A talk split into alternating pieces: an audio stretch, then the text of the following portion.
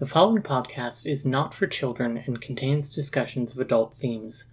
In addition, this particular episode discusses assault, suicide, murder, child sexual trafficking, domestic abuse, and contains a brief mention of mass shootings.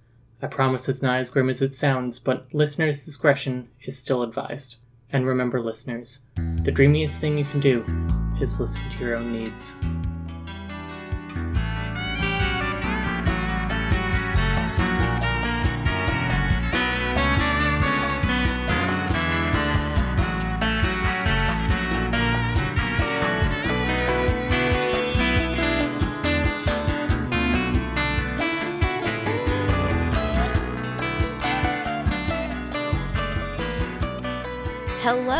Welcome back to the Three Little Words podcast. I'm Nicole, And I'm Claudia.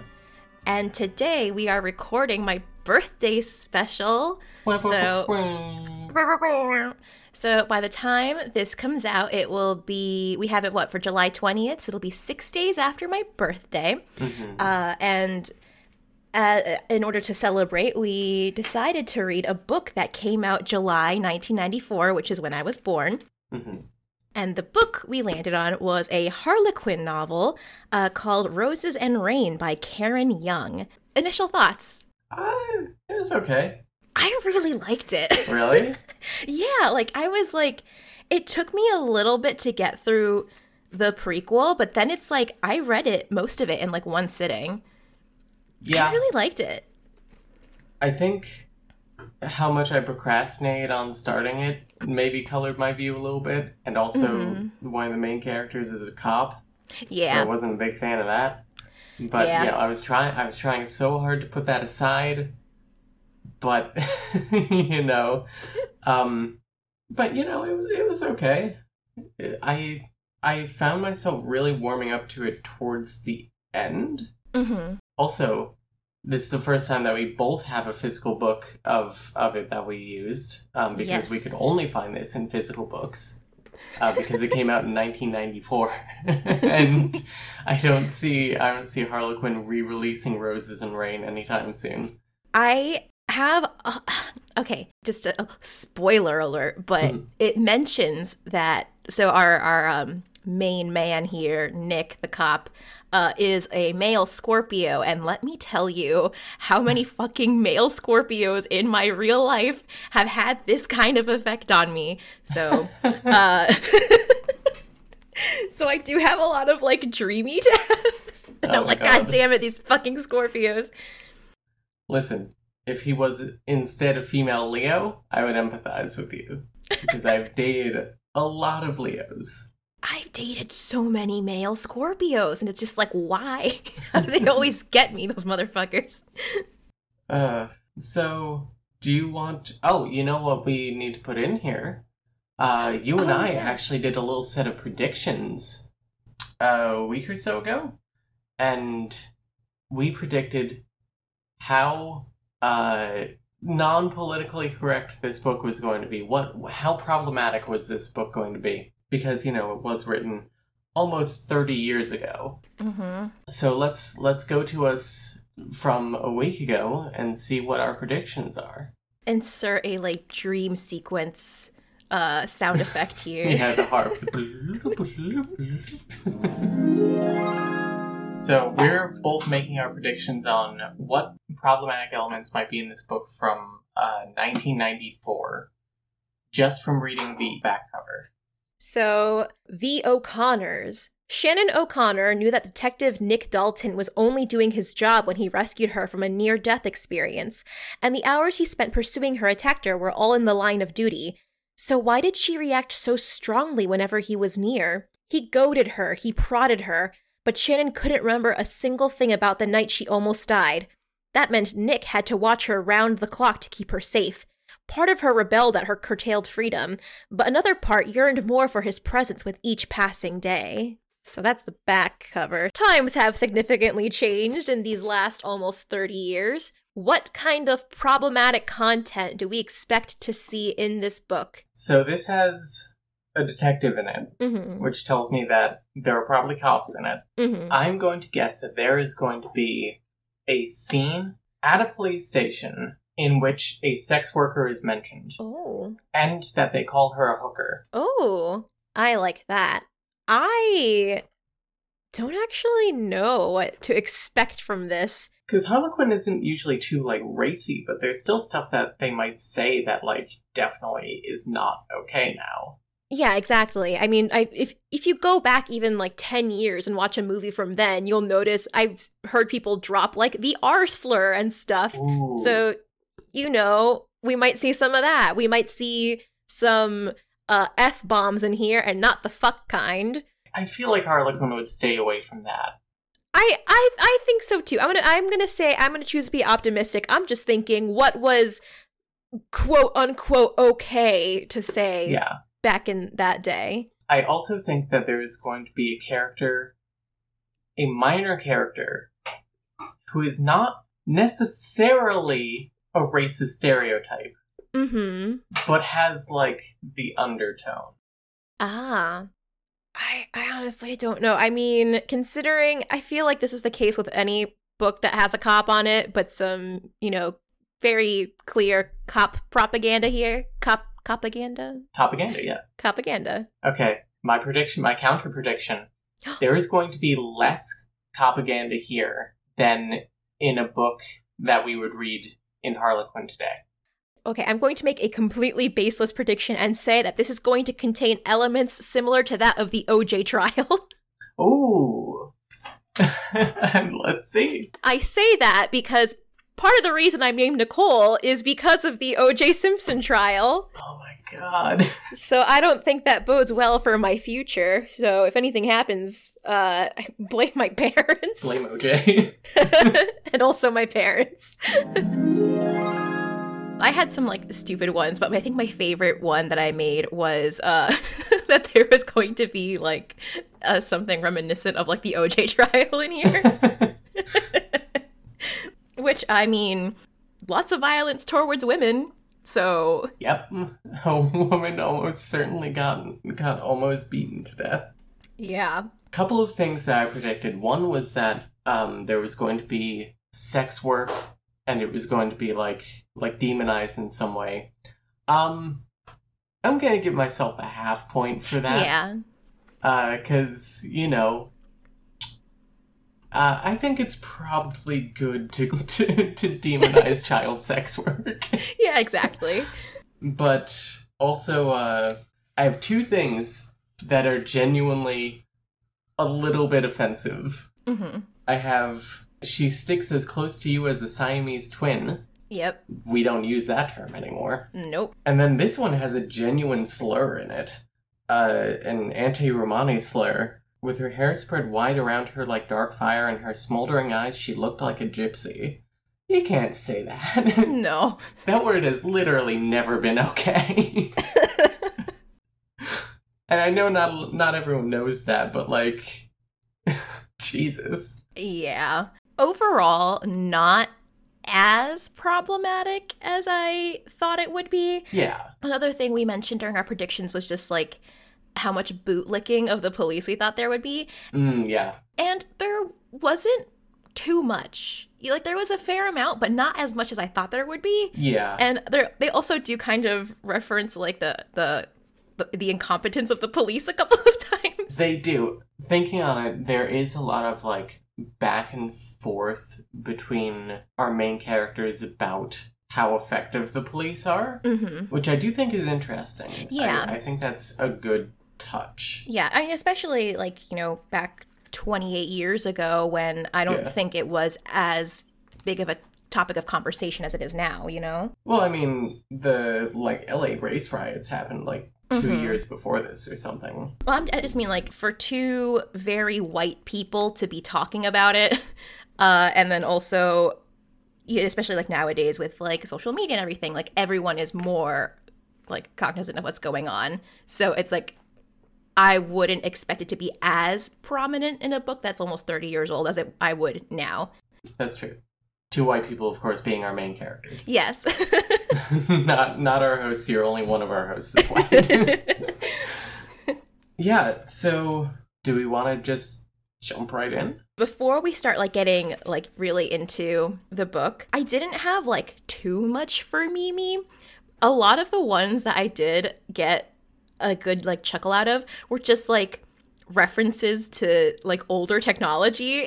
Just like made yeah, me laugh. I highlighted a couple of things, a couple of beepers and car phones. and like typewriters and stuff and like they mentioned like Yeah. portable phone uh, a couple times. So i just thought those got a good chuckle out of me. Then a couple of like other random ones here but for the most part just the outdated technology tickled me I think I had more Memey than you. okay so in our prologue we open with our girl shannon o'connor uh, getting out of a shower and we we learn that she is a reporter. And she's working on a big story right now that nobody knows about. Like even her editor over at the the sentinel the paper she works at doesn't really know what's going on and she's planning to like spring it on him as a big surprise. And so you know we can only assume that this is you know gonna be a big story. And she goes downstairs she's in her apartment alone and she kind of like has this this feeling that she's not alone in the house or in the apartment and kind of just like on edge. And she's like oh well maybe it's just the neighbor's cat. The neighbor's cat tends to sneak in every once in a while. Uh, so she's in this like dark hallway. She turns on the light. Oh turns out it is the neighbor's cat who got in. Um, but he like you know like squirms out of her arms and runs away and then she notices that he escapes through a broken glass panel in like her back door so yes somebody was in her place and she is attacked and brutally beaten like to the point of death Yeah. I gotta say, a future episode that we're doing here is on a Harlequin romantic suspense, which, when, when I picked this book up, I was like, oh, it's another romantic suspense, okay. The stakes are so much higher in this book. so much higher Like, immediately, our heroine is beaten to death.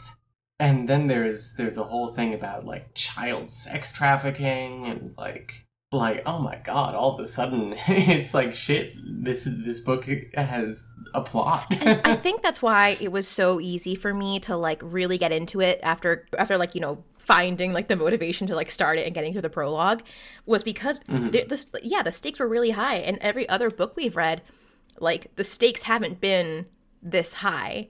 Like i'm thinking back to the episode that you just referred to that won't, we won't be releasing for a little while longer but stakes in that aren't super high and it made it that much more difficult to get through. Spoiler alert for a future episode.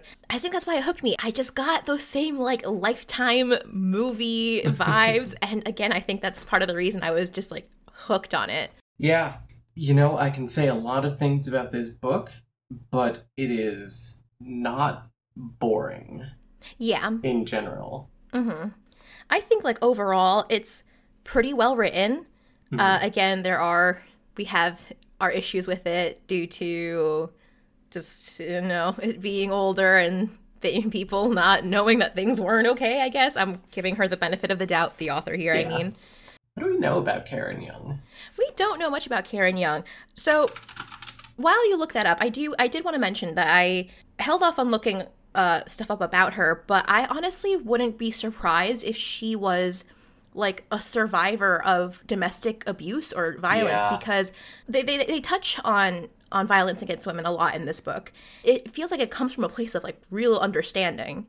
That or it's like really good research. Yeah. Even if she didn't go through it herself, it's like I think that we all know at least one woman who's been in a domestic abuse situation. I Yeah, mean that's just sort of a fact of being a woman. Yeah. That's just yeah, that's just statistics, baby. Like that's how that's how it is, unfortunately. Yeah. Also, Karen Young, uh, on her Wikipedia page, Karen Young did not always intend to be a writer. Her husband Paul became an executive in a corporation and frequently relocated to different areas of the world. For the family's 15th move, Young was forced to give up an interesting job in politics in the New Orleans area. To stifle her boredom, Young decided to find a more flexible career. Within four months, she had finished her first story, and within six weeks of submitting the romance novel to Silhouette, the book sold. What is Silhouette? Another publisher we're gonna have to look into. I guess so. Ooh. Oh, she was in an omnibus called Making Babies, 1995. Ooh, spicy. Her website isn't up anymore, Oh. so Wayback Machine. Here we come. KarenYoung.net. Looks like it was most active in 2003. Um, that's not the same Karen Young. This is pornography. Th- This Oh. is just actually that, that is a porn site. if it is the same Karen, good on you, girl. Get that coin. we we do love sex work in this house. It's the same site. Wait, what about 2011? What about 2011? Okay, here we go.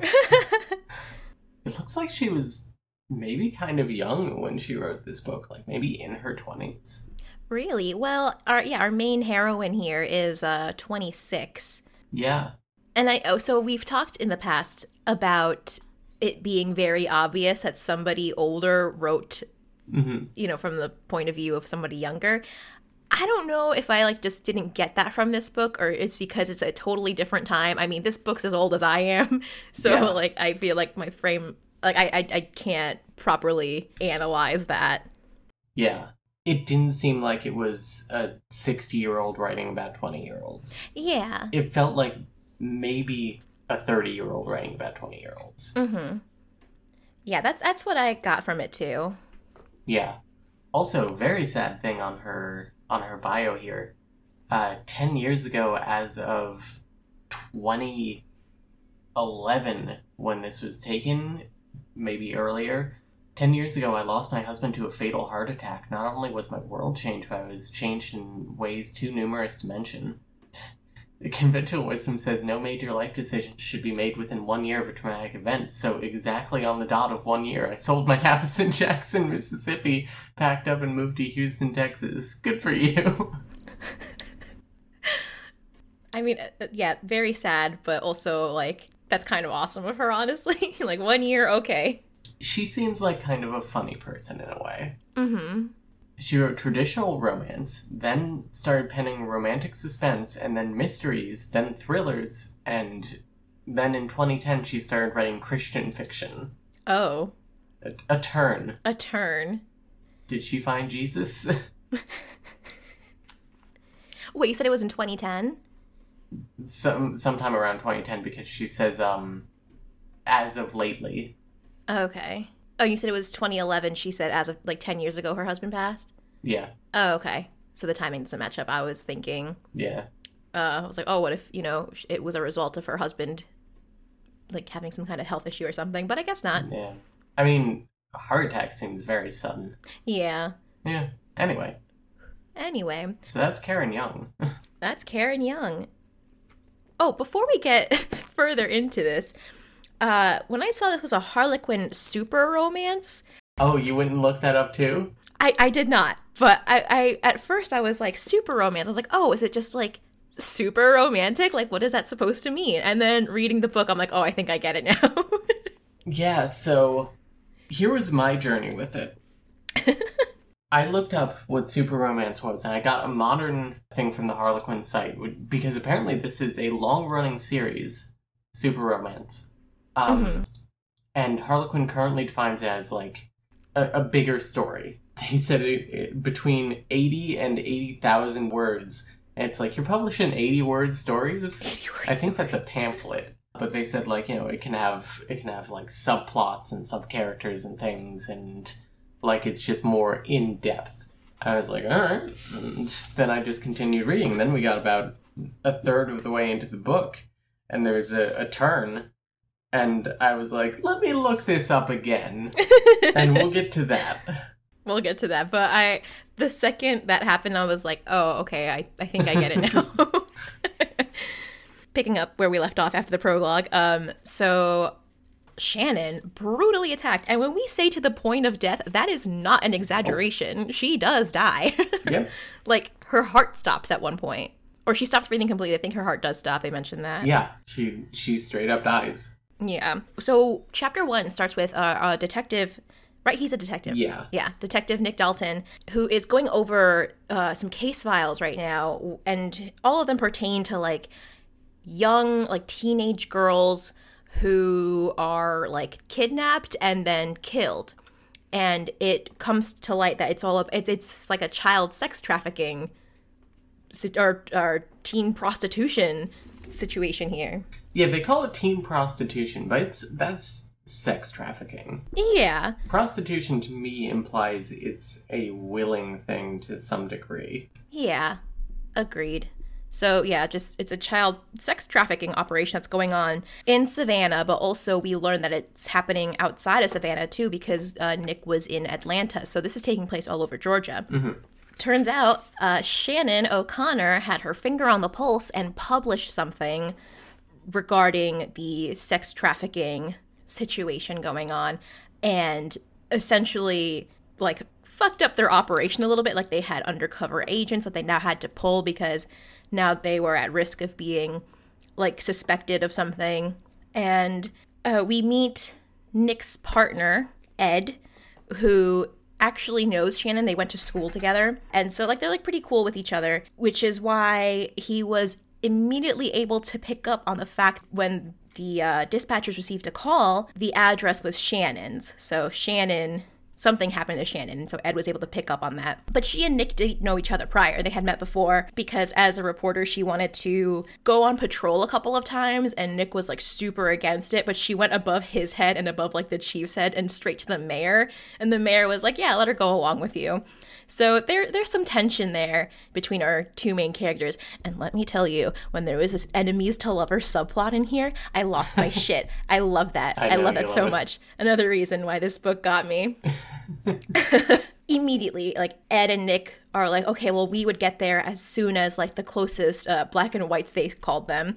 So they rushed on over to the scene and they find Shannon's elderly neighbor, and she's like super distressed.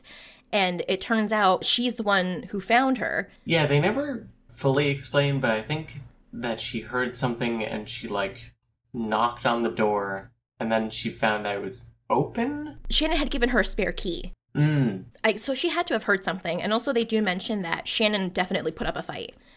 So I'm sure she heard some kind of struggle, knocked on the door, didn't hear anything, opened it, and then saw Shannon literally beaten to death. So the guy who had assaulted her just like vanished at, that at the second he heard somebody knocking on the door.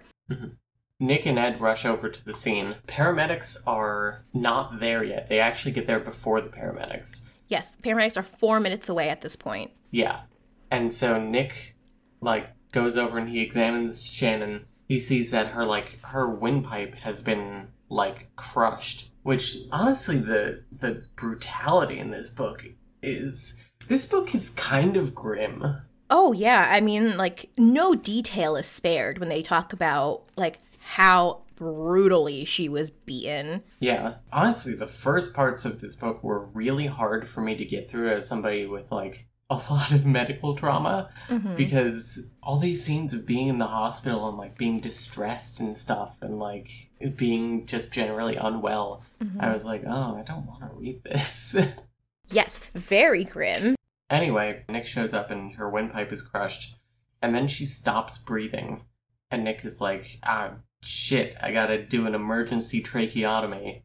And that's exactly what he does. With his little Yep. pocket knife and ballpoint pen, does a fucking tracheotomy. And apparently, the paramedics later say that that they couldn't have done it better themselves. Yes. Uh, also, I have um, been rewatching the Saw franchise, and I, the second I saw like crushed like windpipe or whatever, I was like, oh, he's gonna have to do a tracheotomy, and I was like, yeah, tracheotomy. I remember that part of Saw, whatever. yes, I remember that where where um the head's in the tank. Yeah, the detective's in the water tank. Honestly, the smartest shit. Yeah. Anyway, I love Saw. I have only seen like the first like four, and it's been ages, so. oh, Nicole. it's God. fun. Okay. Anyway, no more saw. Back to uh back to this.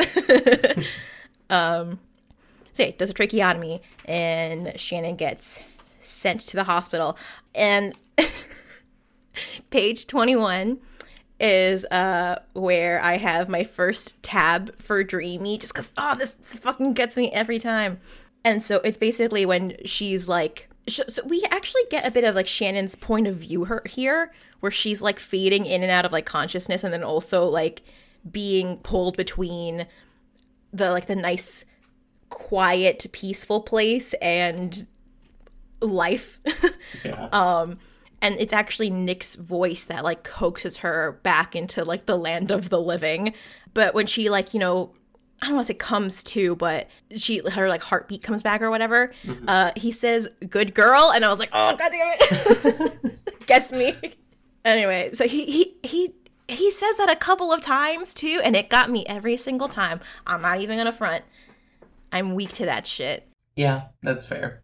Then there's all these scenes of like her in the hospital and like generally like getting to a point of recovery. Also, we we go back to the police station where Nick is like doing a little bit of investigation on like what was Shannon looking into at the time, like where does anyone know who might have wanted to hurt her, and we get this fun detail that I highlighted as Memey.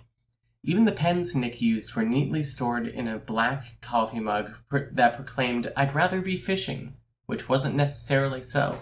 Nothing intrigued him as much as a difficult case. That that got a chuckle out of me too. I was like, that's so dumb, but like I feel like I would do the same shit. but yeah, they've basically got nothing. All he knows is that she was working on a few projects.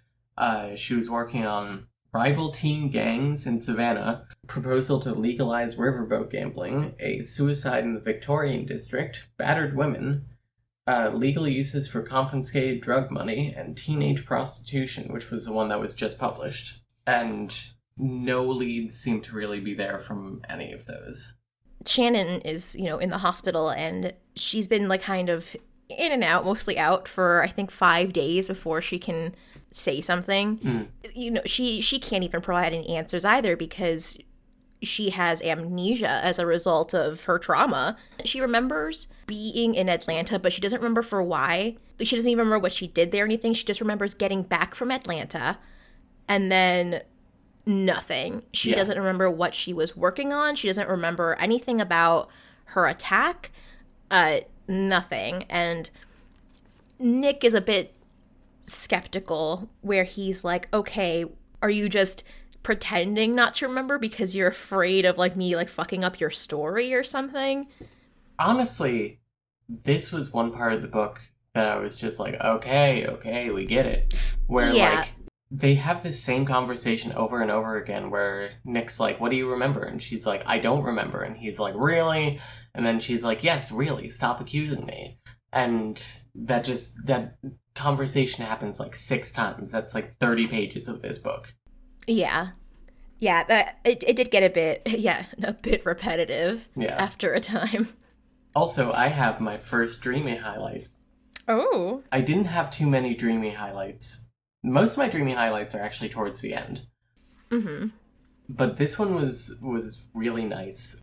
Nick is visiting her basically for the first time that she's like fully conscious. She is beaten to hell and back. Her entire face is fucking bruised. Her bottom jaw's broken. Like yeah. they even mentioned sorry to cut you off but like whoever attacked her this was no ordinary attack like this person really really wanted to hurt her they wanted her to feel it Mhm. they could have just killed her but they didn't Yeah. So Nick says, I know you won't, don't want to deal with this, but you have to, he said, speaking quietly. I'll go easy, I promise you. Five minutes, I'm out of here. I believe you, she said after a moment. You probably won't be able to stand the sight of me for any longer. Dr. Webster tells me you'll be as beautiful as ever when you get well, he said, moving closer. Damn him, he was studying her as dispassionately as though she was a bug in a glass jar. See anything interesting? she demanded. Yeah, he gave her a low half smile and with his finger touched a spot on the left side of her mouth. Did you have this dimple before? To her consternation, her eyes filled with sudden tears. Ah, Shannon. With his thumb, he wiped the moisture that streaked down her cheek. You've been through hell, haven't you? And it's like, honestly. that got me too Yeah. that was also my first oh no was my last tab steamy or dreamy Knowing you, probably steamy. listen yeah so that was that was just so yeah that got me yeah. there are times in here where like he annoys the shit out of me. Yes. Also, because like a- aside from being a cop, like he's just kind of annoying sometimes. Yeah. But also, god damn it, there are some times where he like really like just does it for me, and that was one of those times. Nick, what's his name? Nick. Nick Dalton, you're a loose cannon, but god damn it, you're a good romantic protagonist. Ugh, I, I I tried so hard not to like him. And I was like, no, fuck you. Like you're a cop. No, no, no. And then he did some like shitty copy things throughout the book too. And I'm like, ah, fuck you. But then also Yeah. got me. He got me a little bit, and I was so angry about it. also, because his name's Nick, my name's Nicole. It wouldn't work out. It's true. You know. You can't have Nick and Nick. no, it's too much. Also, I appreciate for some reason that that they say Nick is not movie star handsome, quote unquote. Yeah. The man was not exactly movie star handsome, but she bet he didn't have any trouble getting dates. Oh, also at one point Nick says, "I'm a cop, serve and protect. That's what cops do." Uh, no. According to the Supreme Court, um, not even recently, like over a decade ago, I think cops are not legally obligated to protect you. And in fact, protect and serve is just the LAPD's motto. Well, it's protect the interests of the wealthy. Exactly. That's what they Nick. mean. and I mean, she is wealthy, so She is, and Spot on. she does bring that up later on. yes. Oh, we we learned that she's a nepotism child. Yeah, she is. she works at a prestigious newspaper, but she works there because her grandmother founded the newspaper. and apparently the the current editor is her godfather. So like, yeah, but but you know, she she's also a good reporter. Like you know that that uh, her own merit. But they do mention a couple of times like her wealth and Nick also seeing it as kind of an issue a little bit. Yeah. Also, two things. One very sexist thing. They say that her amnesia, they call it hysterical amnesia, which Yeah. like don't call it that. like that's honestly very sexist. And um and then uh, a completely different thing. We once again have grandma being brought up in the context of of like, oh, she's so sexy. She reminds me of her grandma. Where. Shannon even looked like her grandmother. Same green eyes, ivory skin, exquisite bone structure. What is with Harlequin and all these gilfs? I don't know. Is it is this like a trope that I'm not aware of? I don't know, I guess, maybe. like eh, Is it. Harlequin's audience can't be that old. Like, their target audience cannot be, like, 60 and up, right? I don't know. In my mind, it's like 30 to 40 year old moms. Yeah. And us. I mean, if you look at my Twitter bio, it's, you know, 46 year old divorced wine mom in the body of a childless 20 something year old, because that's that's who I am. I That am their true. target audience. At Sexy Pagliacci on Twitter. Yeah, because it's like, I'm trying to think, and it's like, yeah, like 30 to 40 would make sense. And then, of course, like the younger people who are just like interested in, like, oh, like, what could this possibly be about? But then also maybe older women who want to maybe like live out this fantasy. Yeah, and I definitely get these fantasies that that Harlequin sells. Like, Oh, yeah. it's like living on a ranch with a rich, handsome cowboy, and like being swept up into a billionaire's world, and meeting a sheik and having him like take over your life or something. I don't know what the sheik ones are all about. I'm, I assume they're just an extension of the billionaire ones. Mhm, We're gonna have to check one out. But yeah, you know, Just I, I want to be get- swept off my feet. I do too. I think that um so inside baseball here, uh, our first episode was received very well. Thank you all for that, by the way. Yes, thank you so much. One person from whom it was received very well was Danny Collins, uh, the author of the first two books that we read here. The woman, the myth, the legend, Danny Exactly. Collins. a woman who we will not stop bringing up. um, We, we can't help it. She's like our standard. she set the tone. yeah. But she said in her little article that she wrote about us, she felt the need to come to the defense of Harlequin. She feels that people unduly shit on Harlequin because they're cheap books and they're quick reads generally. And they're like, they're romance for, she didn't say this part, but they're romance for older women. let's say. And she did admit that Harlequin, it seems nowadays more than in the past, really hits their buzzwords. Mm-hmm. How many Harlequin books have we seen in like the the super or not the super romance, the Harlequin Presents line that are like innocent blank, virgin blank, sheik, billionaire. It's like uh, it all just becomes words at some point. Mm-hmm. But I really gotta say, we don't hate Harlequin here. We don't even oh, dislike Oh, no. Harlequin. No, and you know, I have to admit that, you know, Virgin to Redeem the Billionaire was the first Harlequin novel I ever read. And I didn't really know what to expect mm-hmm. going in. But like I kind of get why people get that impression of Harlequin because yeah, like they are cheap books and they come out so quickly. But then also it's also kind of like a sexist thing too Yeah. because generally like i mean romance novels are the most popular and best-selling genre of books but people constantly shit on them because who are the primary readers of that women Yeah. so it's like seen as a lesser thing so you know harlequin has that going against them too and j- because they come out like so frequently and stuff i wasn't expecting the, the, the quality that we've gotten Yeah. but yeah so no we we do love harlequin on this podcast So Nick talks with Shen's family and he suggests that they get a bodyguard for Shannon. And uh, the one he suggests is a former Savannah policewoman uh, who will do a good job for you on this, quote unquote.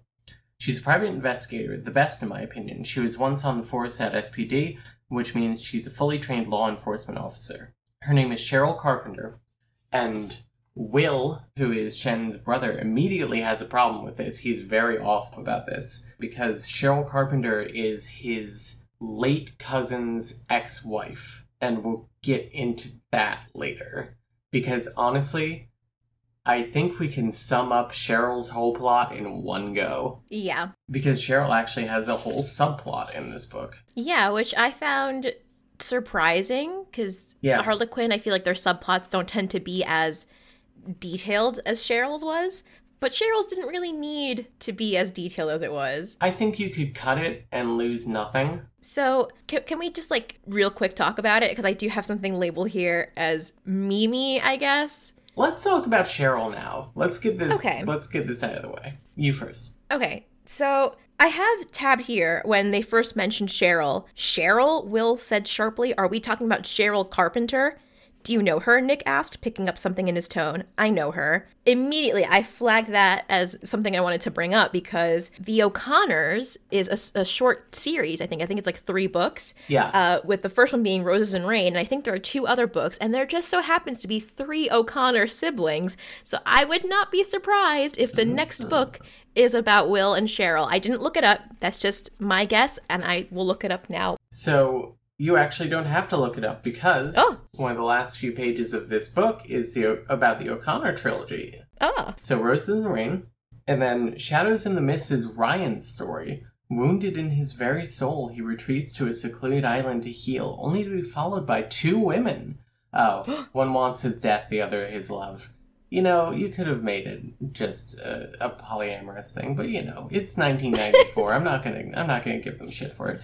The Promise is the story that started it all, a story so powerful and dramatic that it's our first featured super romance showcase. Laugh and cry with Patrick and Kathleen as they overcome seemingly insurmountable obstacles and forge their destiny in a new land. oh, so it's Patrick and Kathleen. That's kind That's of fun. kind of cute. Yeah, I think I might read that, like of just like on my own if we don't do an Of your episode own free it. will? Of my own free will. I'm, I'm like being held at gunpoint, like I am for every single episode. Listen, some of these books, it does feel like that. Anyway, so I guess they touched on their story enough in this book that it didn't need to be its own separate thing. I guess. But if they decided to make a book out of it, I wouldn't have been surprised. yeah. But yeah, so so Cheryl, her big deal, her her whole deal was that she was married to uh, Andrew or Andy, who I don't think was an immediate cousin of Will. I think he was like I think they mentioned distant relative a couple of times. So I'm just gonna pretend he's like a second cousin Yeah. It doesn't matter. because Shannon like didn't even know him. Yeah. which is why like she didn't really know Cheryl either. But they were married for a time and Will was like super salty about it because he was like Andy gave you everything. He worked so hard for you for you to go on private vacations by yourself and for you to quit your job and for you to have this like big fancy house and then you you didn't love him so you like wanted to get a divorce and because of that he got drunk and then drove into a tree and died.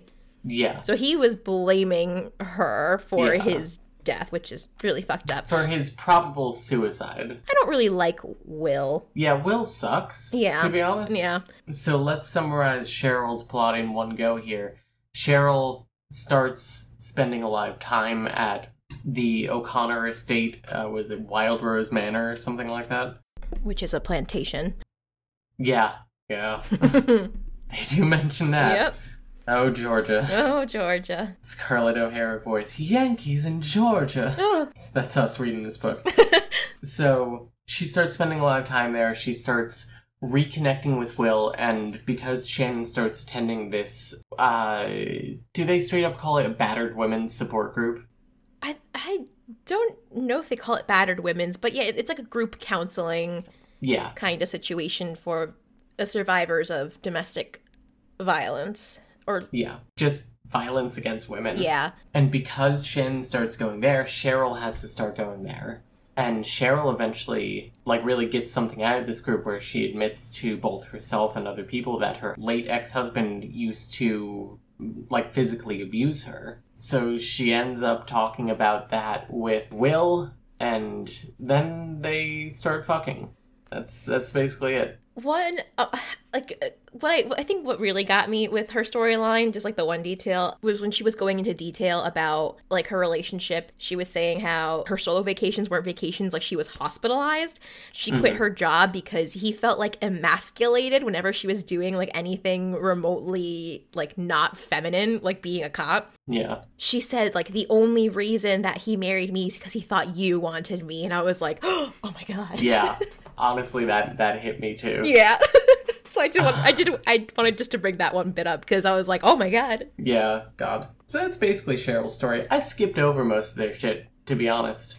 I I vaguely skimmed it. yeah, I like I read through it, but I could have gone without it. Let me be straight with you, Nicole. I skimmed over it because I finished this book at 3 a.m. last night. Hell yeah. I read most of it yesterday. But yeah, so Will blames Cheryl for his cousin's suicide, which, fuck off. I don't know. I, as somebody who has been in two separate abusive relationships with people who've, like, either outright threatened to kill themselves if you leave them hmm. or vaguely threatened it, that's not your problem. Like, if you are experiencing this, if you're in an abusive relationship and somebody is like, I will kill myself if you leave me and it will be your fault, it is not your fault. No. And whatever they choose to do if you leave them is is their own shit. if you are seriously convinced that someone's going to do something, call somebody and have a Yeah. professional deal with it. It is not your problem. Yeah. I can't believe your birthday episode is a very special episode. Three little words. God damn it. so anyway, Cheryl agrees to bodyguard even though she's not pleased with it. yeah, and neither is Will, but you know, Yeah. his sister needs protection because the guy who attacked her is still at large. Yeah. and they have literally no leads. They've followed up on every single like little thing that they could find and nothing. They, there's nothing they could find on this guy because Nick is saying, "Well, like your sister doesn't remember anything, so we can't like we we need her to remember something." And then Will was like, "Well, if the guy finished the job, like you wouldn't have her memory to go off of anyway." And I was like, "Ooh, damn!" But like, Mm-hmm. it's true. But also, like, I have heard that if a murder case goes past like 24 hours, you're basically not going to find the person. Mhm. And if it's a random person murdering someone, you will basically never find them. Yeah, So they have a lot of conversations about her memory and. Yeah, they're just trying to follow up on like everything. They're like, "Do you think it could have something to do with the prostitution ring?" And she's like, "I don't know." You know, like she she doesn't remember anything, and we get into this whole like back and forth that we've talked about already, where it's like, "Okay, but what do you remember?" And it's, "I don't remember anything." And this for like fifteen thousand more chapters. Yeah. Also, I have a I have a Memey here. Oh, After Nick visits her in the hospital, he goes home. He does some thinking, uh, about his backstory, which we'll get to later when it's more relevant. I think they should have saved it for then, to be honest. Mm-hmm. If he was a superstitious man, he would think that fate was telling him something. Good thing he wasn't. I, I just found that line very funny. And also, the weirdest one to me good thing he wasn't going to even think about how good she smelled, like roses, or how soft she was. And then the real part, or the look of her breasts in that peach colored silk thing she wore. Do you mean her hospital gown? No, her mom brought her like some kind of like thing to Oh, wear. okay. Thank God. Because I was like, is he really like, she's in the hospital after being beaten to death, and he's like, hmm, those titties, so. Well, I mean, you know, they're like totally open in the back. You know, it's kind of hot. that is true. Easy access. Ooh, baby, sweating over here. Uh, Also, I know that the that their like estate is called Wild Rose, but I kept because it has like the E. Yeah, I was like Wilderose. yeah. it's like no, that's not it. Same. Also, as they're they're wheeling, the, because you have to leave the hospital in a wheelchair. That's real, right? yeah. Okay. Cheryl is the one wheeling her out, and she she wheels over a bunch of rocks and stuff by accident. And one of the cops who's who's with them is like, Miller bringing up the rear was noted for his wit and his weight. First of all, Jesus. Secondly, hey Cheryl, you want to come back here for a minute? He said, finishing off a jelly donut. I think you missed a pothole in the pavement. Which, There, there were a couple of things like that, like spread throughout the book, that actually like did get a laugh out of me, and that was Yeah. one of them. it just, it feels very human. yeah, and I think that's what I liked about this book is that there are parts in here that did feel like very human, yeah. and that was one of them. I think I enjoyed this book more than I thought. Mhm. But I really like Karen Young's writing. I think that she's fun. I, I yeah. The more when I read this, it's like you know I, I had my problems with some of the things in the book, obviously because it's almost thirty years old. But like I did enjoy her writing overall. Like I would read another book by her. I kind Yeah. of want to read the one about the grandparents. Yeah, well, You know, like I would do it. We'll see. Um, we'll, We'll see. see. Again, like on my own time, not at gunpoint. Oh, but is it? Did did she like get the feeling from like the car or something when they were exiting the hospital? Is that what happened? She's been getting a lot of weird feelings. There was an incident in the hospital where she thinks that she saw the guy who attacked her, but she didn't, allegedly. Even though we get little flashes from the guy who attacked her, He was in the hospital at one point. yeah, he was. I don't know if he was there at that point, but he was there. Which, Yeah, like- honestly, like, pretty scary. Yeah, oh my god. The okay, we're, we're, we have an episode coming out. The the romantic suspense that we mentioned earlier on, in this episode. But we also in that book get flashes towards the um criminal's point of view or whatever. And those were kind of just like dumb. This these were actually kind of scary. Yeah, especially the one part later on where he like alludes to having a snitch in in her support group, Yeah. and it's like Jesus Christ. Um, I want to find the one part I labeled as Memey. I hope we didn't pass it already. I don't think we did though. Was it the bitch was safely back in the bosom of her family? No, it was uh the stupid bitch was seeing a psychiatrist, and I was like, same. Yeah,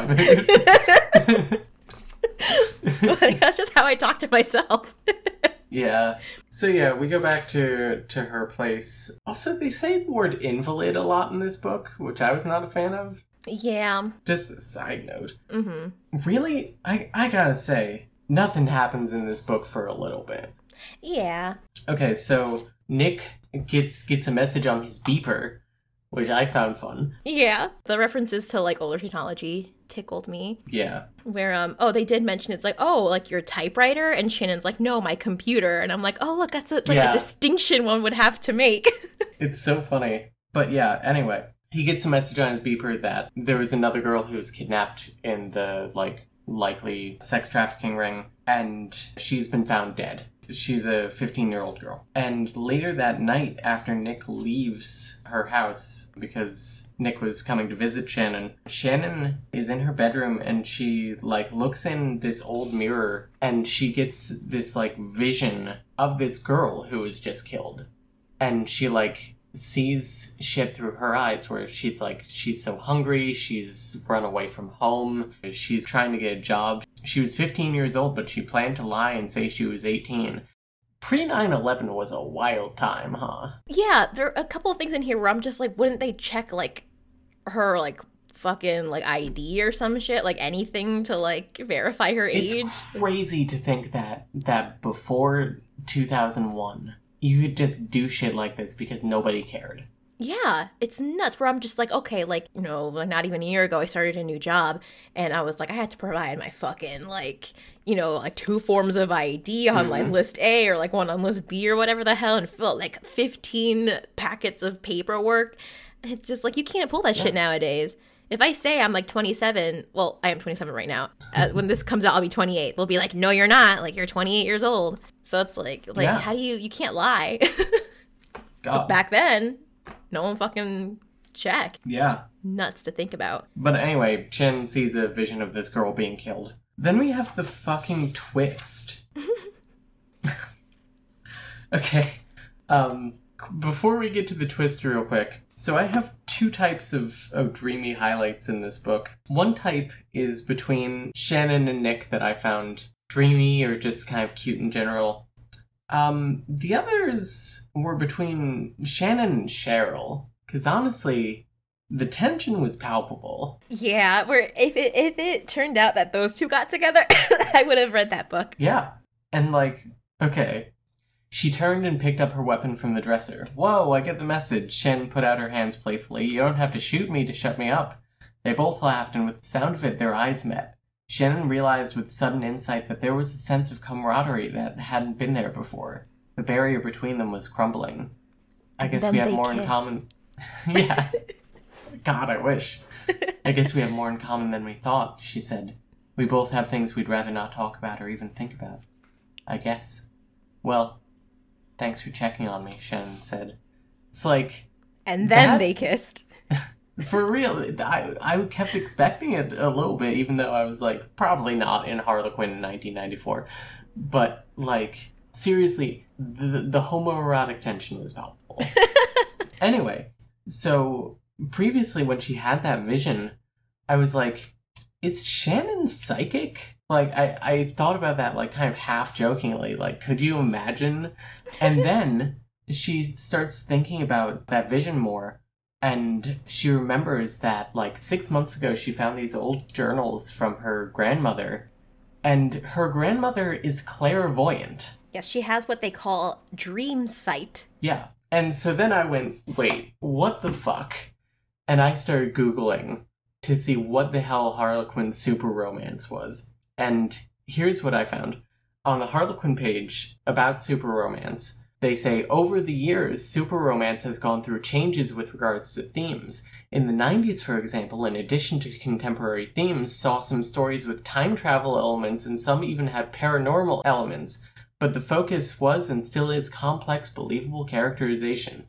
Nowadays, Super Romance no longer publishes story with time travel or paranormal themes, but if the latter is what you're into, check out this recent post on Harlequin Nocturne, which I'm not sure if that exists anymore, but if it does, we should read it.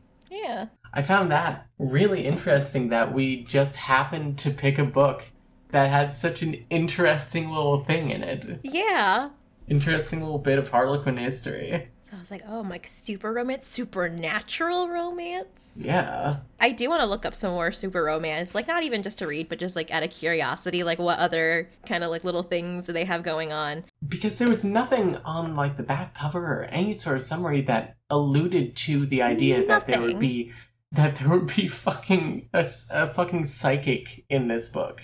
hmm Yeah, like wh- when she had that like vision of the man in her her hospital room, I thought it was like, oh, like maybe you know this is a response to her being afraid of the dark, and also just like a trauma response. Like she's terrified all the time now.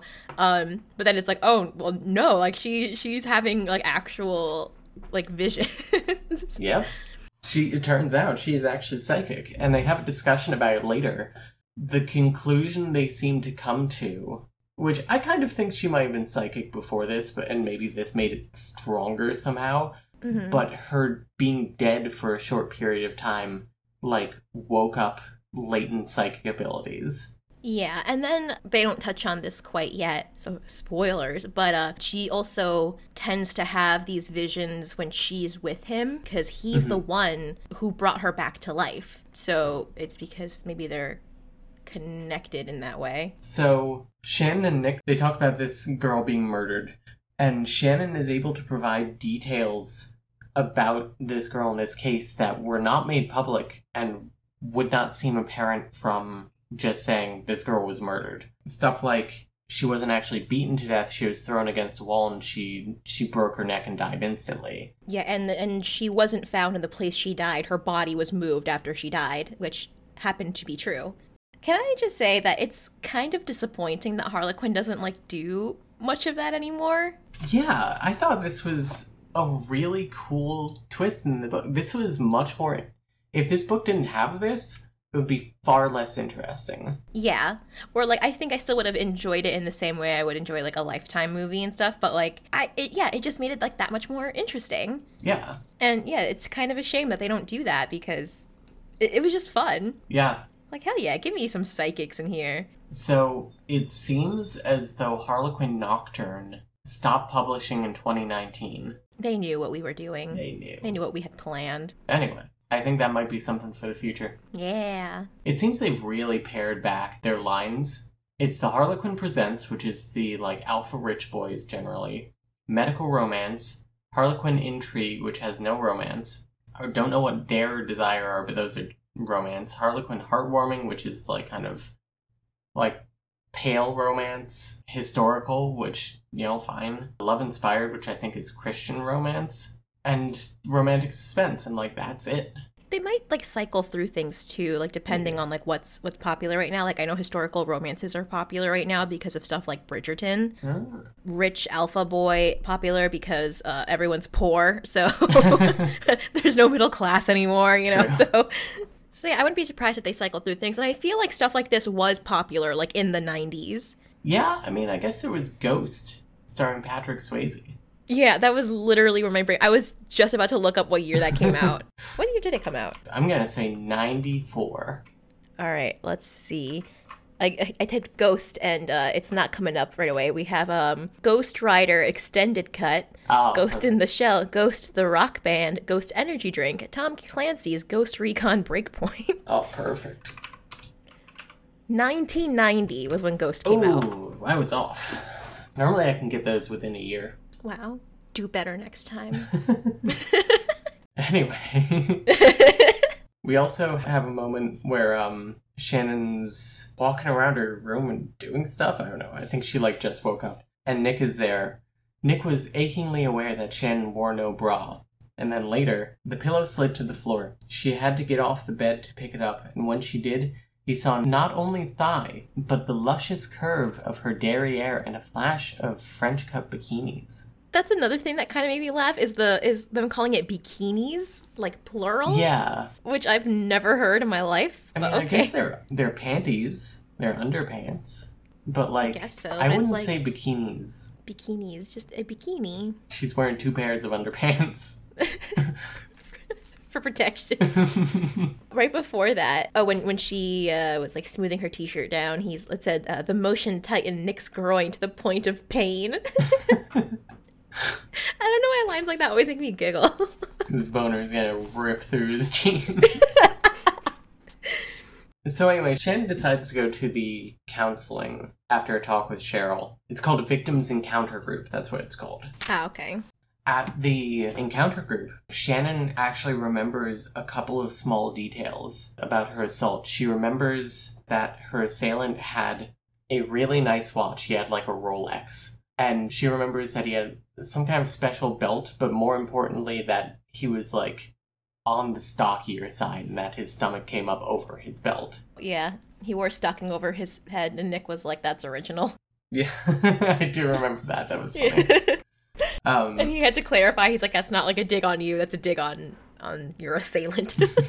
They drive around the neighborhood for a while because they want to see if they can like spot any houses that might be the one where the girl who was found dead's body what or where she was killed. Uh, also, Nick starts thinking about when Shannon died, and there's this very funny line to me. Um, without warning, he suddenly thought about the moment on the floor of her apartment when he'd held her hand and felt her life force waning. Something about the, the phrase her life force is very good. oh, and then there's a big oof of a line. Nick all of a sudden gets called away because there's a um not a mass shooting, but oh, there's like a like a hostage situation going on. yeah, they call it a hostage situation, but like they first describe it as quote a crazy is shooting up the dilly burger holding a woman customer and the manager hostage so to me it seemed like oh like this guy came in and shot a few people. I think a couple of people did die and a couple people more got injured. But here's the biggest oof of a line. Shannon wants to go with him. Nick says he understands. Quote for a journalist it's the kind of story that only rolls around once in a blue moon. Yeah, that one got me too. I was like, bruh. oh to live pre-columbine. Uh, it just reminded me of that one like meme. It's like Kim, there's people dying. i don't know like the Ka- it's from the Kardashians. that was what I like said when I was reading that part. I'm like, bro, like, what the fuck? Yeah, but actually, this incident kind of like pushes Shannon a little bit because it later turns out that one of the people who died was a member of her encounter group, and her ex husband, who she had a restraining order against, just walked into this not McDonald's and shot her. And that kind of pushes Shannon to be like, you know, one, what the fuck are the police doing? And like, why isn't there more like restriction to him. Like, the only reason I'm safe right now is because my family can afford to hire me a bodyguard. Like, no mm-hmm. restraining order can stop this. And Nick even says, like, we can't stop a guy from going into a McDonald's. Like, yeah, it's fucking crazy. I'm glad they brought Yeah. that up. Yeah, they bring it up a couple of times. Or they're just like the police can't do anything in certain situations because in like the support group they were saying that a lot of the times the husbands or whatever will like verbally threaten them and like emotionally abuse them, but that's not enough for them to like take legal action, Yeah. which like sucks. Yeah. I mean, the cops aren't going to do anything anyway because uh, I think 60 plus percent of cops are domestic abusers themselves. Mm-hmm. still, it's like it, it does bring up a huge point in the system. Also, Cheryl and Shannon flirt again. Her topaz eyes dancing, Cheryl covered her mouth and they both laughed out loud. As it had once before, the laughter touched a chord in both of them. With a warm feeling, Shannon realized that Cheryl had become a friend. A very good friend. Girlfriend. Ayo. I want to read that book. For real. Cheryl? At the door, Cheryl stopped. Reluctantly, Shannon thought. Just so you'll know, I'm a good listener. Like, ooh. Honestly, we should write that. Fan where's where's our Harlequin fan fiction? We need to start writing fanfic. For real. Harlequin fanfic. I already write fanfic. when they when they were talking, also they they do talk about Nick and Nick and Shannon here because Nick is giving Shannon a lot of special attention, giving her case a lot of special attention, yeah. and so Cheryl points out like. You know, like he he's he's interested or something, because like you know, otherwise why would he be going to such lengths? And I did have something in here that made me that made me giggle, and it's about Nick like kind of just being bit you know moody lately and like having a bit of a temper. Mm-hmm. Shannon's like, oh, like he's so hot and cold. Like one minute we're cool, and the next minute we're at each other's throats again, or whatever. And Cheryl says, it sounds a lot like plain old fashioned sex appeal to me. Shannon whirled around. I'm serious, Cheryl. Me too. It would go a long way toward explaining Nick's foul disposition lately. Foul disposition? Let me put it this way. If Nick's temper gets any more uncertain, his staff is going to put in for transfers. Even Ed is running out of patience. Only two things make a man that crazy sexual frustration and job stress. So yeah, Mance is horny. Yeah. Yeah. There's a lot of lot of talk about his boners in this book. Yeah, he's super horny at the whole thing. He is. Oh, that's when we get my favorite line: "The stupid bitch was seeing a psychiatrist." Yeah, I want that page too. Same. Uh, Shen decides to eventually go back to work, and uh, she decides that she wants to do the like political beat. The the city hall beat. Yeah, city hall beat. So she essentially attends boring council meetings and writes about taxes. It's a position that nobody at the newspaper wants, but she's like, I will be safe there, it will be fine. But it's not.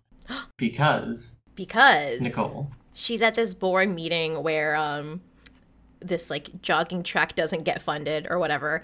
And some dude comes up to her and he's like oh hey like somebody in the back told me to like pass this forward to you or whatever. And it's like a, an envelope or some shit which first of all where did this man get an envelope from? Did he just have it on his person? I guess.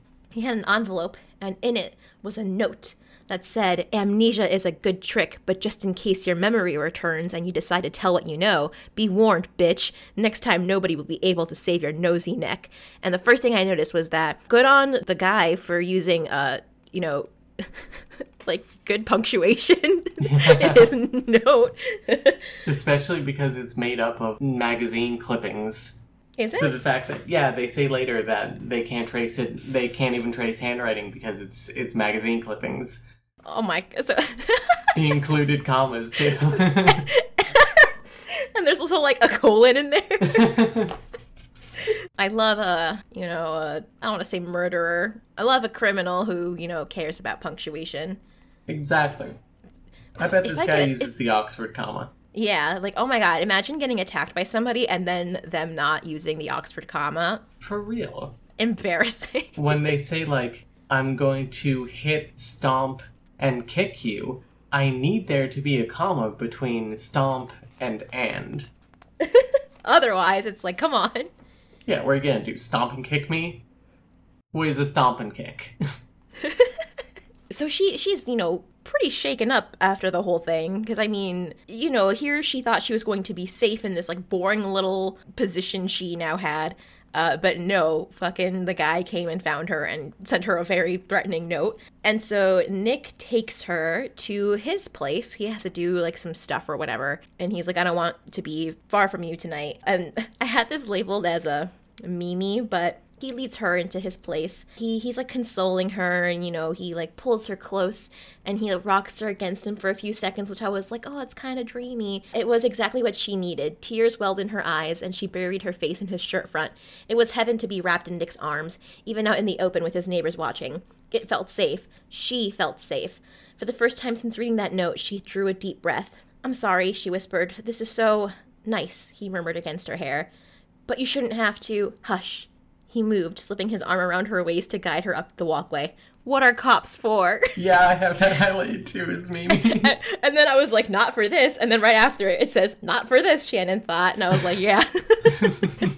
Uh, also, I have a small dreamy here afterwards because they go into Nick's house and there's like stained glass things like all over his house, and she realized that Nick made these all himself.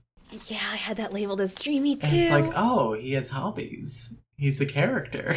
and it's like, and not even just like a hobby, you know, but it's like stained glass. Like that's, That's right up there with goldsmithing as like, oh, that's so specific. that was something I wanted to bring up where it's just like, yeah, just a very specific hobby like that. I'm like, that's so fun. Like something so niche like that, you know? Yeah, I really liked it. Yeah, and he's like really good at it. And he was like, he made like a beautiful like dragonfly lampshade, which she mentioned was pretty much the only thing in his home besides his cat that like gave it any kind of like personality. Which also he has a cat. I love that he has a cat. He has a little I foster cat. I love that he has a cat. he he basically sent her to the second floor. He told her that's where the bathroom is, but she kind of gathers like, oh, he sent me up here, expecting me to find this, as it was like his way of letting her get to know him better without having to like say anything. Because we learned that communication is a little hard for him. hmm So I thought that was cute. Yeah.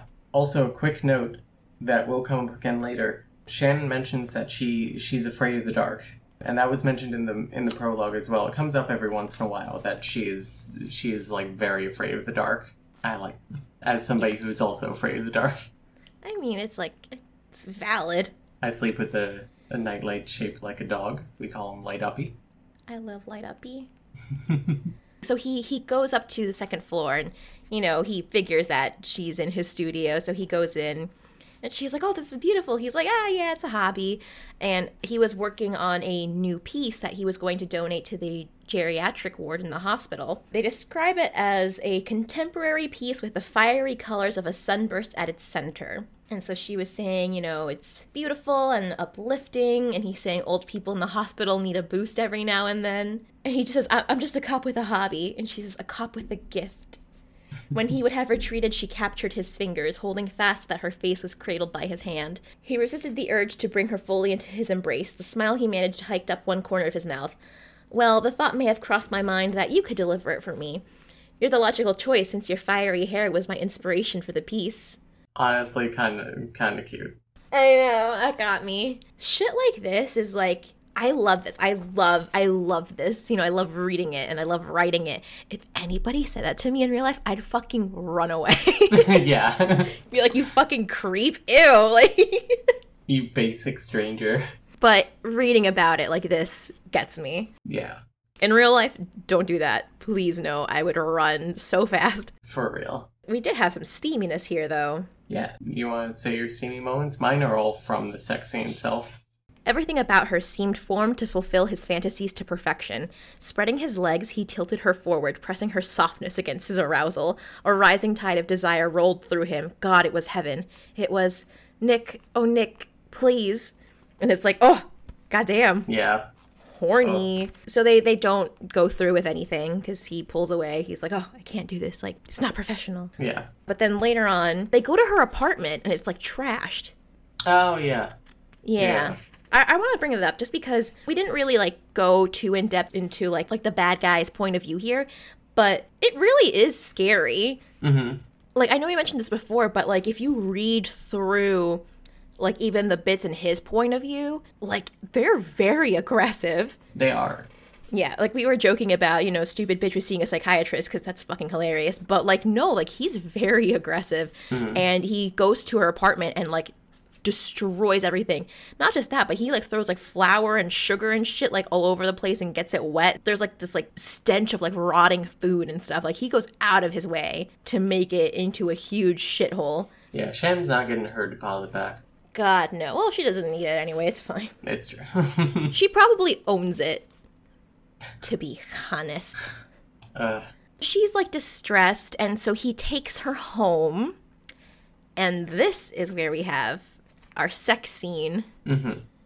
and more importantly, we have a title drop. yes i think i i think i would label that too She felt so right in his arms. She smelled good too, like roses and rain. they said the thing They bring up roses and rain individually several times in regards to her. yes how she always smells like roses Yeah, she, something about her shampoo, I guess. yeah in my opinion i don't really like the smell of roses i'm more of like a fresh scent kind of gal Yeah, me some eucalyptus and mint I mean, the perfume that I use is Lord of Misrule by Rush, by Lush, not by Rush. Uh, not, Geddy Lee had no part in my perfume. my signature perfume is sunset riot by all saints Ooh. If you ever wanted to know what your hosts smell like, there you go. There you go. Oh, yeah, now you know. Smell-o-vision. Okay, so they're in her room, you know, getting her all settled or whatever. They're always very touchy. mm-hmm. Also, like, he's always like stroking her arm or her back or some shit. Uh, and it escalates this time. And so this time she's like, don't stop, Nick. Don't stop this time. And then they start sh- making out. With her help, he got rid of his shirt hurriedly, then pushed the fabric of her denim skirt up high before finding her mouth for another deep, erotic kiss. His hands were restless and questing, sweeping down her back, clamping around her thighs. Then the world tilted for a moment as he lifted her. With a gasp, she signaled her willingness by helping him settle her astride his lap. When he filled his hands with the softness of her buttocks, uh, Shannon whimpered, and they both groaned in mutual satisfaction as she rocked against the bulge in his jeans. Whew! Yeah, very good. Also, they say buttocks a lot in these sex scenes. I They do. Like, yes. buttocks. Buttocks. For me, the sex scenes went so back and forth between like a little bit memey and steamy. Mm-hmm. I have. He shuddered as she explored his male nipples with her thumbs, which the phrase male nipples It's like, is Yeah. it not enough to say his nipples? No, you had to know male nipples. He's a man, but he has a woman's nipples. he, had, he had them surgically implanted. Just a nipple.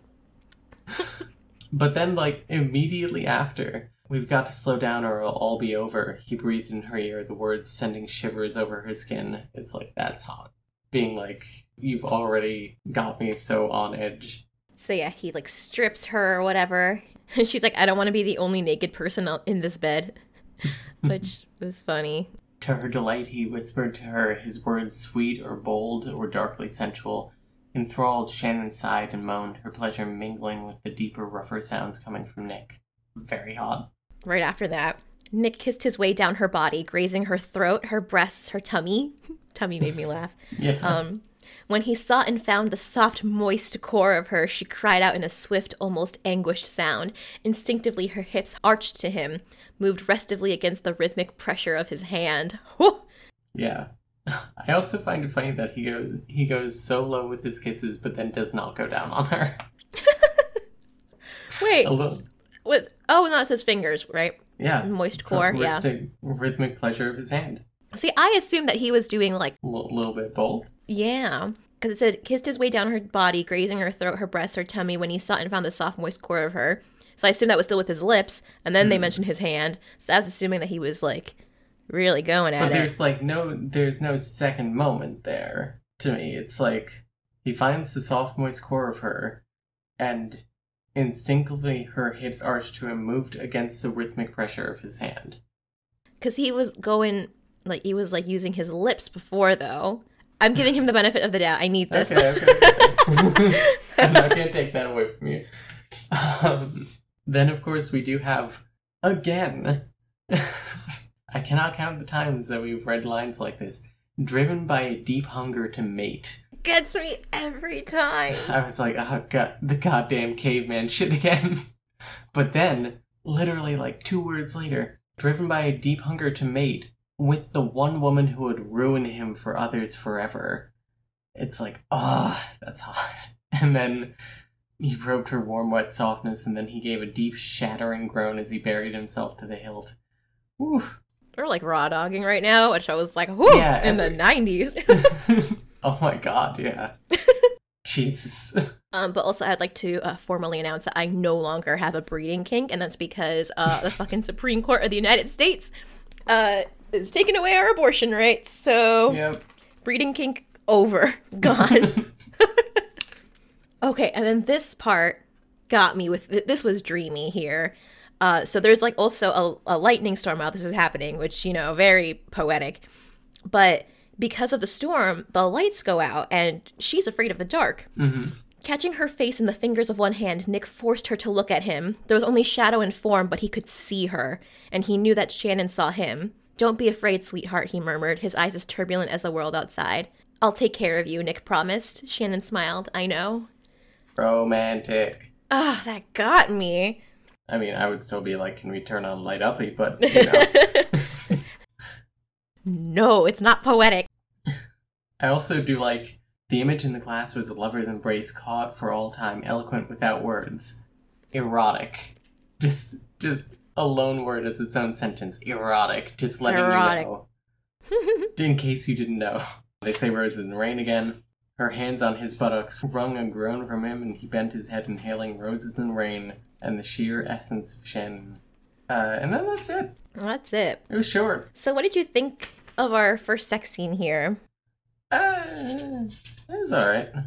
I mean, the only sex scene, really. Oh, Everything well, else yeah. is, is Fade to black. fade to black. Yeah. But it's okay. It has a lot of really good moments, but I wish there was more. I always just want pornography, Nicole. like, I don't know. no, no, you're dying, Nicole. No, I don't know if your laughter is even being recorded by you. Or if you've muted your microphone completely. No, it's on. no. Ugh. Same.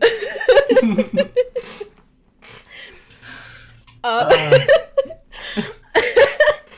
what does that say about us? horny. It says that we're we're millennials and we've had we've had ready access to internet porn since we were, you know, like 14. there is this uh Instagram account that like um does like memes like we need an American girl doll who was like blank. Oh yeah. There was the one that's like we need an American girl doll who read an erotic fan fiction uh w- like during her formative years and it changed her forever or some shit like That's you. that. I was like it's me. so oh reading all that uh what was I reading? Uh Neshi 10 fanfic. Oh my god. Uh anyway. Cheryl and and Shen go back to the encounter group. And first of all, Cheryl spills her guts about her ex-husband. The more important thing is that in this scene we meet Francine and her daughter Kelly. Francine is like being stalked by her ex-husband. There are gonna need to be so many trigger warnings for this episode. So many. I try to keep them pretty minimal, but Jesus, I gotta be like, we got silent. we New York's hottest club has everything. Kelly and Francine, her ex husband is stalking her and showed up at her house and like tried to get in, but her daughter threatened to call the cops. And she's like really nervous. And Shan's like, Isn't there anything we can do? And the therapist there, named Susan, is basically like, No, I'm sorry. Uh, Shannon looked at Susan. Would you just listen to this, Susan? Surely there's a better solution for endangered women than to have having to scurry around to a relative's house and bear the burden of an expensive stay somewhere out of town. What kind of system do we have that women can't put their faith and trust in it? It's like, girl, she's a therapist. What do you want her to do? Yeah, exactly. I know that you're just venting, but like, don't vent at her. Don't be like, this is your fault, Susan. Susan. God damn you, Susan. After the meeting, Will and Nick show up, and Will whisks Cheryl away off to New York for the weekend, and Nick is going to be Shannon's personal bodyguard for the weekend, if you know what I mean. bow chicka bow wow. He's going to use his service weapon to protect her inside. He's gonna guard her body with his penis. yeah, that too. Am I right, kids? no, kids, don't listen to this podcast if you're a child. Yeah, I, I say right at the beginning, this is not for children. It contains discussions of adult themes. These are the themes. Boning. yeah. Also, this incident talking to Francine and her daughter Kelly inspires Shannon to write an article about how these women are being failed by the system for the newspaper. And she does, and it gets published. Is there much besides that? Um, There's a lot of fucking, but like fade to black fucking. It's like every two pages they're like, and then they fucked again. They fuck a lot in this book. Yeah. We only like see it like once, but There is like a 40 page sequence that's every once in a while is just broken up by eating pizza and fucking. Oh, also we should talk about Nick's backstory now. oh yeah, His his tragic backstory because we love the tragic backstory in Harlequin. gotta have a tragic backstory. Otherwise, what's the point? I don't care about you as a character. So, Nick's tragic backstory is that he married a woman in his early 20s while he was in law school. Because he was going to law school, yeah. He was going to law school and then he decided to become a cop. It's like, wow, what a downgrade, but probably pays better, unfortunately. He does mention that the pay is shitty Oh, as a really? detective, yeah. Because he was saying he can't give her the life that she, like, is used to or whatever. So the girl he was with, he says, was a lot like Chen. She came from an upper class family and was basically marrying down to him. And she became really unsatisfied that he couldn't give her the lifestyle that she wanted. And she apparently started cheating on him, and then they got divorced. And then, a few years later, he got involved with this woman from Alcohol, Tobacco, and Firearms where he worked. They didn't have the best chemistry, but they fucked a lot, and that was pretty good. Um, Listen, I just want to say here, I had that exact same relationship with a Scorpio male. and let me tell you, it, it's fucking real. I was reading this and I'm like, God, this is so fucking relatable and I hate it. So anyway, this woman, she was in like an undercover operation, and the press got word of it and uh, like showed up at the place where she was, and a shootout occurred, and she died. And Nick blames the press. Yeah, so in his mind, like TV reporters and like journalists are kind of of the same breed, so he he he, he doesn't care for any of them. Nicole, how would you rank this against Victor Rohan's brother and girlfriend dying in the same car accident? And then it turns out they were fucking, and it turns out that his mother was orchestrating it the whole time. Ugh, I don't know. This is pretty fucked. It is fucked. I kind of think that Victor's is more fucked up though, just because there's such a personal betrayal to it on all ends. I think Victor's is more fucked up, whereas this is just like sad. Yeah. Both very tragic in their own way, you know? Yeah, Victor has billions of dollars to fall back on. Oh my god, me just wiping my tears with like hundred dollar bills and throwing them in the trash. so after they were talking about his previous relationships, he like stresses that he's like not good at communication. And so, you know, she's like, "All right, we don't have to talk anymore. This is not an endurance test. You'll get a lot better at it as we go on," she promised. "I'd rather make love," he said, nuzzling her sweet-scented skin. Mm, sounds good to me, she told him, fitting her leg between his and rubbing sensuously against his hard warmth. She says, "But first, just one more question." He hesitated with a resigned sigh. "What is it?" Do you really think I'm beautiful? Chuckling softly, he replied, Do you really think I'm sexy? Lifting her head to look at him, she asked, Why do you always want the last word? Because I'm bigger than you? Her hand skimmed the muscled contours of his chest, past his waist to the heat and hardness beyond. Hmm, you sure are, she murmured, cupping him gently. Wow. That was the last word. I did find that very funny. I highlighted that as Memey too. So this article that she wrote seemingly pissed off some people. Another girl turns up, not dead, but beaten nearly to death. And in a manner very similar to how Shannon was attacked. This girl's name is Tammy Rainbow, which, you know, that's a good name. Tammy Rainbow. Honestly, Tammy Rainbow would be streamer name. Yeah. After the story goes public, Shannon calls Francine and it like rings like 10 times and there's no answer, so she's about to hang up. Uh, and then Kelly, so the daughter, answers. So, you know, it turns out Kelly is home alone. And so, you know, Shannon's calling to like check in on them because, yeah, this article like pissed people off. And she didn't mention their names in the article, but like people might just put two and two together. Shannon tells Kelly, like, you shouldn't be there alone, keep the doors and windows locked until your mom gets back. And then she heard the sound of like gum popping and then something like muffled in the background. So she didn't think that Kelly was alone. And then, you know, here's like another sound of like gum popping and then like somebody laughing in the background. Hangs up. So she found that a little, little suspicious there. Mm-hmm. Nick is like looking over her shoulder while she's on her laptop. And he's like, that file was not on your desktop at the newspaper and she's like yeah there's almost everything is there but there's some crossover that that doesn't get crossed over We don't have a cloud at this point. yeah we don't have the cloud so they look through these notes on this woman's suicide and basically they put together that it seems that shannon thought it was really suspicious because this woman inherited a lot of money and then killed herself Yeah, like where she had like pretty much everything going for her. Yeah So it's like, why would she kill herself when it doesn't seem like super apparent that anything in her life would drive her to that? Yeah. And so Nick is like, I'm going to go to Atlanta to question her ex-husband, this this judge. And Shen's like, I want to come too, and they have a whole argument about it that really doesn't go anywhere because they don't end up going to Atlanta. and so what ends up happening is that Tammy Rainbow gets beaten within an inch of her life, and Nick runs out to check on that.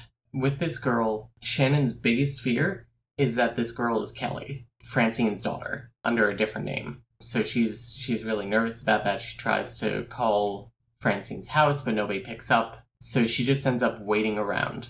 She lets a cat out at one point, and that's an important detail. Then the door rings, and it's Kelly there. Kelly has shown up because she wants to talk to Shannon after the article came out. Kelly has a big confession where when her mother's ex boyfriend or ex husband or whatever came around to like harass them and Kelly was home, he wasn't actually looking for her mother, he was looking for her because he's been abusing her. Apparently, Kelly knows some girls who have gotten abducted into this trafficking ring. yeah, where it's like they were, she was saying how Buck's friends would like take them on trips and stuff like that, which, you know, Yeah. yeah, code for, you know, abducting these girls. She asked Kelly if she knew the, the one girl who got murdered a couple weeks ago. She says no, but you know, I got I got really like scared when I saw that article about her. I took so long to tell somebody because he was both threatening me and threatening my mom. So she's like, Don't worry, Buck is going to jail now because he got caught. Kelly's like, Awesome, I can't go to the police station with you right now. I have to do one more thing first. There's somebody who's waiting for me, somebody I promised I would get back to after I talked to you. I promised you would help, and now I need to go tell her everything's going to be okay. And uh, she says, Who's your friend, Kelly? Oh, just somebody I met when she came into town a few weeks ago. Wow, like she's gonna be relieved big time that Buck's out of commission. What's her name, Kelly? Kelly rolled her eyes. I know it sounds dumb, but she calls herself by a made up name. I think she's running from her folks, you know? Kelly, what is her name? Tammy Rainbow. Dun dun. It's like, oh no. Kelly leaves because Chen immediately tells her, like, Tammy's in the hospital. She was beaten within an inch of her life. We're not sure if she's gonna make it. And that leaves her alone in the house. Oh, they had previously ordered a pizza. I, or they had ordered pizza, or someone ordered a pizza in the in the neighborhood. Somebody had. She mentions that there is, like, a pizza truck. Yeah, that was still there. hmm She's back in the house, and she hears a meow, and so it's Jake the cat, and it scared the shit out of her. But then she realized she had let him out before, so she was wondering like had he had he slipped inside like when Kelly had left, or you know what was what was happening. So she said that the van bearing the familiar logo of the local pizza place was still there, referring to outside, and Jake, who should be outside, wasn't. And that's when she realizes she is not alone in the house. Dun dun. And it's her assailant. And her assailant is the judge that the husband of that woman who apparently killed herself. And apparently, here's my favorite Memey line. First of all, he's like holding her at gunpoint here, like from a distance. Um, did you hold up a finger to wait? oh no, a gun. Oh, sorry. She says, You've been watching me in the pizza van, haven't you? He gave an exaggerated sigh. I've had to move the thing a half dozen times. The air conditioner isn't working well either. You've been a lot of trouble to me, Miss O'Connor. I love how he just takes the opportunity to bitch about how, how much stalking her has sucked. Yeah, I that part did get a laugh out of me too. Which is I always think it's funny, like um, when we get to like the climax of these stories, and we have our big like you know exposition scene or whatever, and I love when they just give like unnecessary details. That being one of them, just it got me. It made me laugh. Yeah, so apparently what happened with his wife is that he forced her to kill herself. He basically held her at gunpoint and was like, take all of these pills. And frankly, I would just say to shoot me. yeah, it's like, cause what are you gonna do? Exactly. It's like, I'm going to die either way. Might as well get your ass convicted. Exactly. Yeah, I'm not going to make this easy for you. yeah, no, fuck you. So basically, his motivation is that he wants this federal judgeship appointment. He's had to murder a few people who are some loose ends in his wife's apparent suicide, one of whom is Shannon. It seems like a lot. It really does. It, it just it was pretty convoluted. I okay. So, did you at any point guess that it would be the judge? Ye- uh, Well, I mean, at the end, when they started bringing up the woman's suicide again. Yeah, But when they dropped that early in the book, I didn't even really think about it. me neither. So, you know, going through this, I was trying cuz like yeah, I, towards the end, that's when I got it. But before then, I was almost wondering if it was going to be like Ed or something because they mentioned that Ed was overweight and Shannon said something about it like maybe being somebody on the force. And I was like, "Oh shit, like what if it's Ed cuz you know, he's overweight like the other guy and you know, he's on the force or whatever." And then there were a couple times where it's like, "Oh, he wasn't supposed to be in Savannah at this time." And it's like, "Well, Ed, you know, maybe he was like looking into something in a different town or something, you know?" Yeah. Well, Ed wouldn't. Ed wouldn't make sense though because he was the one who was like, "Oh, I think that's Shannon's place that they're calling from," and like, why would why would Ed like tip off? To get them off his scent. okay, okay. It just seems like kind of a drive to to be like to beat her mostly to death, be caught almost, drive back to the police station. Listen. but it's like at that point I was like just trying to like figure out. I'm like, who here could have done it? I'm like, he's like the only person that could probably Yeah. imagine doing it at this point. But yeah, no, it wasn't. It wasn't until the end. Uh, Yeah, because afterward, I was like, oh, it's definitely not Ed. So I had no idea who it could be. No, then we learned it's the judge. Yeah, who knew? So yeah, Shen manages to momentarily distract him because she sees the cat behind him, and the cat only responds to people like for food, basically. and she's like, very quickly, she's like, "Hello, Jake." She said impulsively, "How about some seafood fest?" On cue, the cat jumped down and darted between the startled judge's legs towards Shannon. She lunged for the kitchen door as Henderson leapt at her, the judge, her scream echoing high and wild in the night. And then Nick shows up because he realized it was a very stupid idea to leave Shannon on her own and just kind of assuming that Buck was definitely the person who tried to kill her. He shows up, and honestly, one of the two most romantic moments happens for me here. Yes. He uh, gets into the house and it's dark. He clamped his jaw and squinted fiercely, trying to pierce the dead dark denseness around him. She was afraid of the dark. Hold on, baby. I'll get you out of this and you'll never have to fear the dark again. And it's like, that's cute. Yeah, that got me too. Then all of a sudden, the judge steps forward and points a gun at him, and they they both fire a bunch of shots at each other, and Nick gets hit and dies. That the end. The end. Anyway, so Nicole, what do you think of this book? what happens is that he actually does die. He has his own like out of body experience, which I thought was a very nice like bookend. me too. Yeah. And she calls him back. The one thing that allegedly helped him out was that Shannon gifted him this notebook with a leather cover. And apparently the bullet hit that and it prevented it from doing more damage. And it's like, no, it didn't. That's just, that's not true. I'm sorry. But anyway, the, the judge died. I guess Nick shot him and he died. Rip in peace. Yeah. Nick is gonna be okay. And we end on a diary entry. Um, there have been these kind of like interspersed throughout the book. And uh, it's like a month later, and she and Nick have gotten married. Uh, Nicole, do you believe this? No. Yeah. I thought it was a little soon too. I would, if it was like a year later, then that would be fine. Um, instead of being like four days after O.J. Simpson murdered his wife. There's the OJ reference that I was hoping for. Dear diary.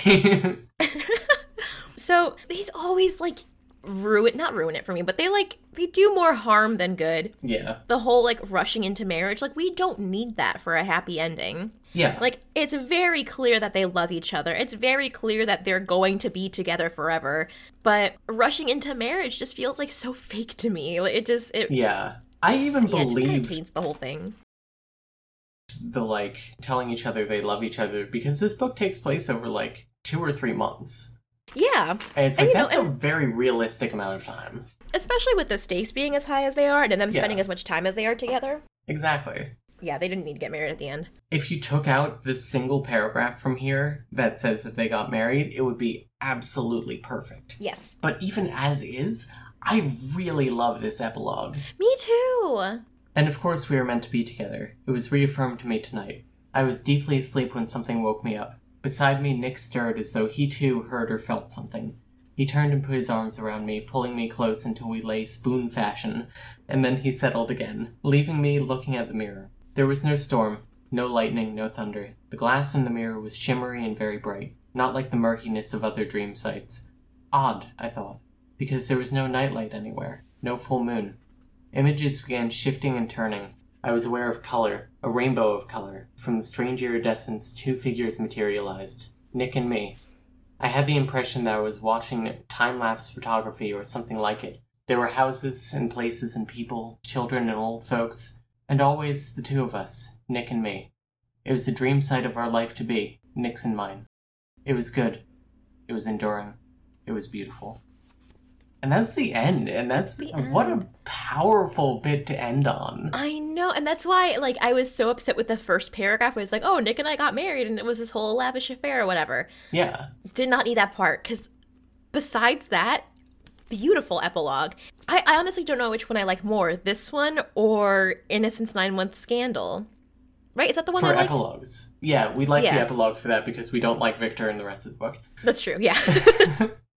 This is such a good epilogue. it's so it's beautiful. It's short, sweet, and to the point. hmm Like, it doesn't overstay its welcome. It's like, and it calls back to, like, the supernatural power that's been tying everything together. hmm And it's like, instead of showing, like, the past or showing something, like, distressing, it shows something hopeful, something beautiful. Yeah. And it's like, what a good ending. It was so good. I was uh I I like here like now that we've gotten through this book, I want to hear your overall thoughts again because it really does seem like you enjoyed it more than you thought you did. yeah, I did enjoy it more than I thought I did. I think this book could have been shorter. Mhm. Some of it was my sister's opinion influencing my own um, as we read together. But I don't like Nick in some of these parts. Yeah. And I don't think that you have to like the characters the entire time. Mhm. I think that's perfectly fine if Nick is a bit of a bastard sometimes. Yeah, there are some times where he's like pretty like aggressive towards Shannon, but at this it's like it's you know him trying to also like protect her. Yeah. And it stops. It does. Yeah. That's the important thing where like the shit with Victor just kept going. Yeah. It like stops and then it comes back. And it's Mhm. worse that time. And it's like, what the fuck? But anyway, enough about Victor. Let's talk about Nick. Nick whole ass.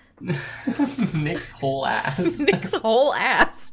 Nicole, let's do our rankings and talk about it then. Okay. But first of all, I want to read a little ad that I see back here. okay. Men made in America. 50 red blooded, white hot, true blue hunks from every state in the Union. Look for Men Made in America, written by some of our most popular authors. These stories feature 50 of the strongest, sexiest men, each from a different state in the Union. Two titles available every month at your favorite retail outlet. In July, look for Rocky Road by Anne Stuart, Maine. The Love Thing by Dixie Browning, Maryland. In August, look for Pros and Cons by Bethany Campbell, Massachusetts. To Tame a Wolf by Anne McAllister, Michigan. You won't be able to resist Men Made in America. If you missed your state or would like to order any other states that have already been published, send your name, address, and zip or postal code along with the check or money order. Please do not send cash for $3.59 for July or $3.99 for August for each book, plus 75 cents postage and handling, $1 in Canada, payable to Harlequin Reader Service. Please specify book titles with your order. what what a Sue? I'm a little interested. I kind of want to read Massachusetts. We gotta read Massachusetts and Connecticut. we gotta. Now that's an interesting Patreon episode. We each read our own state and do a little book report on it. That'd be fun. We have a Patreon, by the way. Follow us, uh, patreon.com slash the 3LW podcast. We have rewards for patrons there. Anyway, let's get, get into the rankings. Nicole, how would you rank this book on steaminess? I okay. There was only one sex scene, Mhm. a lot of fade to black, but there were some pretty steamy parts in here. A lot of steamy smooching, a lot of him being horny. Mhm. I'm gonna go middle of the road here and give it like a two point four. Yeah, I'm gonna be a little harsher. I'm just gonna say two, flat out. Okay. It did have some good stuff in it. Like I said, I just want pornography. Honestly, yeah. AO3 has ruined me. Oh God, I know. I if I I write explicit pornography, and like now everything needs to be like that. Otherwise, it's like, what's the point? Yeah, I need to picture it. I need to see it in my mind's eye. for real. Anyway. Anyway, so what do you give it for dreaminess? Oh, this is so tough, to be honest. Because now I'm like coming around to it. I came into here being like, I don't know, I'm gonna give it like a one or a two. I'm gonna give it a three. oh my god. I enjoyed the like bringing each other back to life. Yeah. That being like a, a staple of their relationship or like a cornerstone of it. It's very like soulmate, you know? Yeah, And that's what got me for that that's what got me about this whole thing. yeah, I really do like that. I enjoy a lot of their dynamic to a degree once Nick stops being a fucking asshole. hmm I really like the protectiveness, but not in a like mine kind of way. Yeah. There is one point where he is like does say like she's mine, but even then it's just like internal monologue and it's only like once where he acts kind of like possessive. Yeah. And it's not like it doesn't really like change him, you know? Yeah. And I appreciate that they get to know each other, really. I feel like we haven't gotten in the three episodes we've done so far, because this is our third, we have we've not recorded any other episodes, of course. We don't record these three months in advance. No, we do not. We haven't really gotten much in the way of like romantic heroes' hobbies. Mm-hmm. And I really enjoyed knowing that Nick works with stained glass. He has a whole studio. Yeah, like I was afraid that his whole personality was just going to be cop, but he's Yeah. like he's more than that, and I really liked that. He's gentle soul, he's cat lover, he's protective boyfriend. He really got points for the cat. I'm not gonna lie, like a ton of Yeah. points for that. You think that he would have a dog, but no, he has an alley cat. cat. So I appreciate that. hmm I like this more than I thought. I'm gonna go just a little bit higher than you and give it like a three point two. Nice. I, I'd go higher, but he's a cop and also a Scorpio. yep. okay, so for memeyness, I don't think it was like super memey. There were parts that got me though. Mhm. and I like again, a lot of my Memey stuff was just like re- references to technology that is like no longer used. Yeah. So I'll give it like a two. Yeah, I think I'm also going to give it a flat 2 Mhm. Some of the meaniness is just like in hindsight. I'm sure that if in 30 years we go back and read Virgin to Redeem the Billionaire, we're going to find little things of like, oh, he scrolled his smartphone or something and be like, remember when we didn't have data chips implanted in our assholes? Like, you know, Yeah. technology marches on. Exactly. So you know, there's like the references to like the typewriter, like oh no no, I have a computer, like really tickled me. And then there were um a couple of other things that weren't supposed to be funny but made me laugh, like the bitches seeing a psychiatrist. Yeah. so yeah, I think I think two is a pretty fair rating. yeah. So, Nicole, smash or pass Nick Dalton. Ugh, I hate that I'm saying this, but I would smash. Hmm. I I'm gonna have to pass. He's he's just not my type. Mm-hmm. It's not that I don't like him in this book. I don't know. I want to say that I don't like to be coddled, but I very much do. Like to be. I don't like to be coddled by men. That's the There whole thing. if it was Shannon O'Connor being like, "Don't worry, Nick, I'm gonna protect you. You don't have to be afraid of the dark anymore," I'd be like, "Oh." but as is, I, I'm gonna give a soft pass on Nick. Mm-hmm. I think that he is a, a good protagonist for this. He is not a good lover for me. Ah, no. Uh, he just the fucking Scorpios have these pa- this power over me. I can't explain it. Cancers and Scorpios, I'm a Cancer for those of you who don't know, are very compatible sexually. And then other than that, it, not much, I think from I've learned from my little little research or whatever, which makes perfect sense for every situation I've ever been in with a Scorpio. so I would smash absolutely. Anything beyond that? No. I'd maybe buy some Yeah. of his work. I like stained glass. Yes. Support on Etsy, 100%. Yes. Smash and support on Etsy, uh, but pass on a relationship. Yeah. Nicole, Sharon O'Connor, smash or pass? Sharon O'Connor. I'm gonna say smash. Yeah, I have to agree. So I don't like how for the first half of this book, I know I'm complaining about there being a plot in this book essentially, and character growth and development, but I don't like that she starts off as such a clearly strong character in the prologue, and then she gets into a horrible trauma and just has to be taken care of for like at least half the book. Mm-hmm. I get it. I really, really get it. I just, it's not my thing. Yeah. I, I like hurt comfort when it comes from an already low place, I guess. You know? mm-hmm. And building someone up rather than somebody being high, going low, and then being built back up. Yeah. I can see that. Like my smash for her isn't as like like it's not as hard of a smash as it was for Nick Mhm. for like very similar reasons where yeah, like in the prologue we see that she's this very strong character and like I love that about her. Mhm. And then, you know, and I I can't fault her for this. Like it you know her her I can't fault her for her trauma response. Yeah. But it does seem like she doesn't really have much of a personality for a lot Yeah. of it. And it's only when she starts getting better that we like are able to really see more of that, you know, like badass journalist that she was in the prologue. And at that point it's like, okay, now I like enjoy her and would smash. Yeah.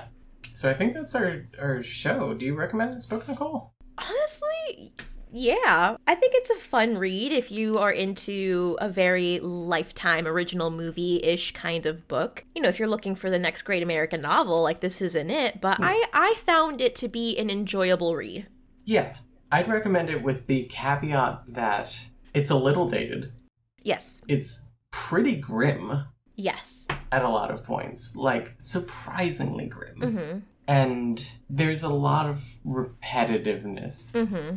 in some of the earlier parts. But I still would recommend this book. If you listen to this and you thought that sounds interesting, read the book because we skipped over a lot. We did, yeah, yeah. If you if you did enjoy this episode, I would recommend reading the book. Like, just you know, we haven't released all of our recorded episodes yet, where there are books that I would strongly recommend. Mhm. So that this is more. This isn't you you know if we're looking at it as a spectrum.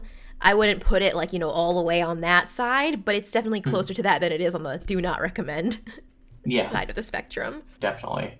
And you know, I I do not like Nick more than Kane Michaels, but he's still he's still a good protagonist. I still like it. I feel like, all right, if we're looking at this in real life, I feel like I would have a better relationship with Nick than I would Kane Michaels, if I'm being realistic. And I love Kane Michaels. I think I'd have a better relationship with Kane. I think we'd bond over the stained glass thing. I'd be like, teach me. I love having a million hobbies that I will like become an expert on in like four days and then never touch ever again. Same TBH. Claudia, what's our next book? Uh, our next book is going to be If I Break by Portia Moore. I have a feeling that it's going to be an interesting episode. We wouldn't know. We haven't recorded it yet. Definitely. so, yeah, I definitely stick around for that one. Nicole, where can people find you online? People can find me online on Facebook. My government name is. Uh, uh, you can find me at Sexy Pagliacci. That's S E X Y P A G L I A C C I on Twitter. And you can find me at Punk Dyke, P U N K D Y K E. Can't believe no one had that. and you can find us on Patreon, as we mentioned, patreon.com slash the 3LW podcast. We have live exclusives for people who join, help out the show. It really means a lot to us. We buy a lot of books for this A podcast. lot. But it's all worthwhile, and it's been so fun to, to read every week, every couple of weeks. It's been great. And listeners, thank you for joining us for my birthday special. I know this was a very Yeah. birthday appropriate book, so, you know, thanks for going along this ride with us. Happy birthday, Nicole. Thank you. Everyone have a slice of cake in my honor. Or if you're not into Yeah. that, just do something that makes you feel good. That's it for this week's episode. Catch us next time while we talk about If I Break by Portia Moore. And we will see you when we see you. Follow us on Twitter. Yeah, we're oh god, twitter.com slash the 3LW podcast. Alright, bye. Bye.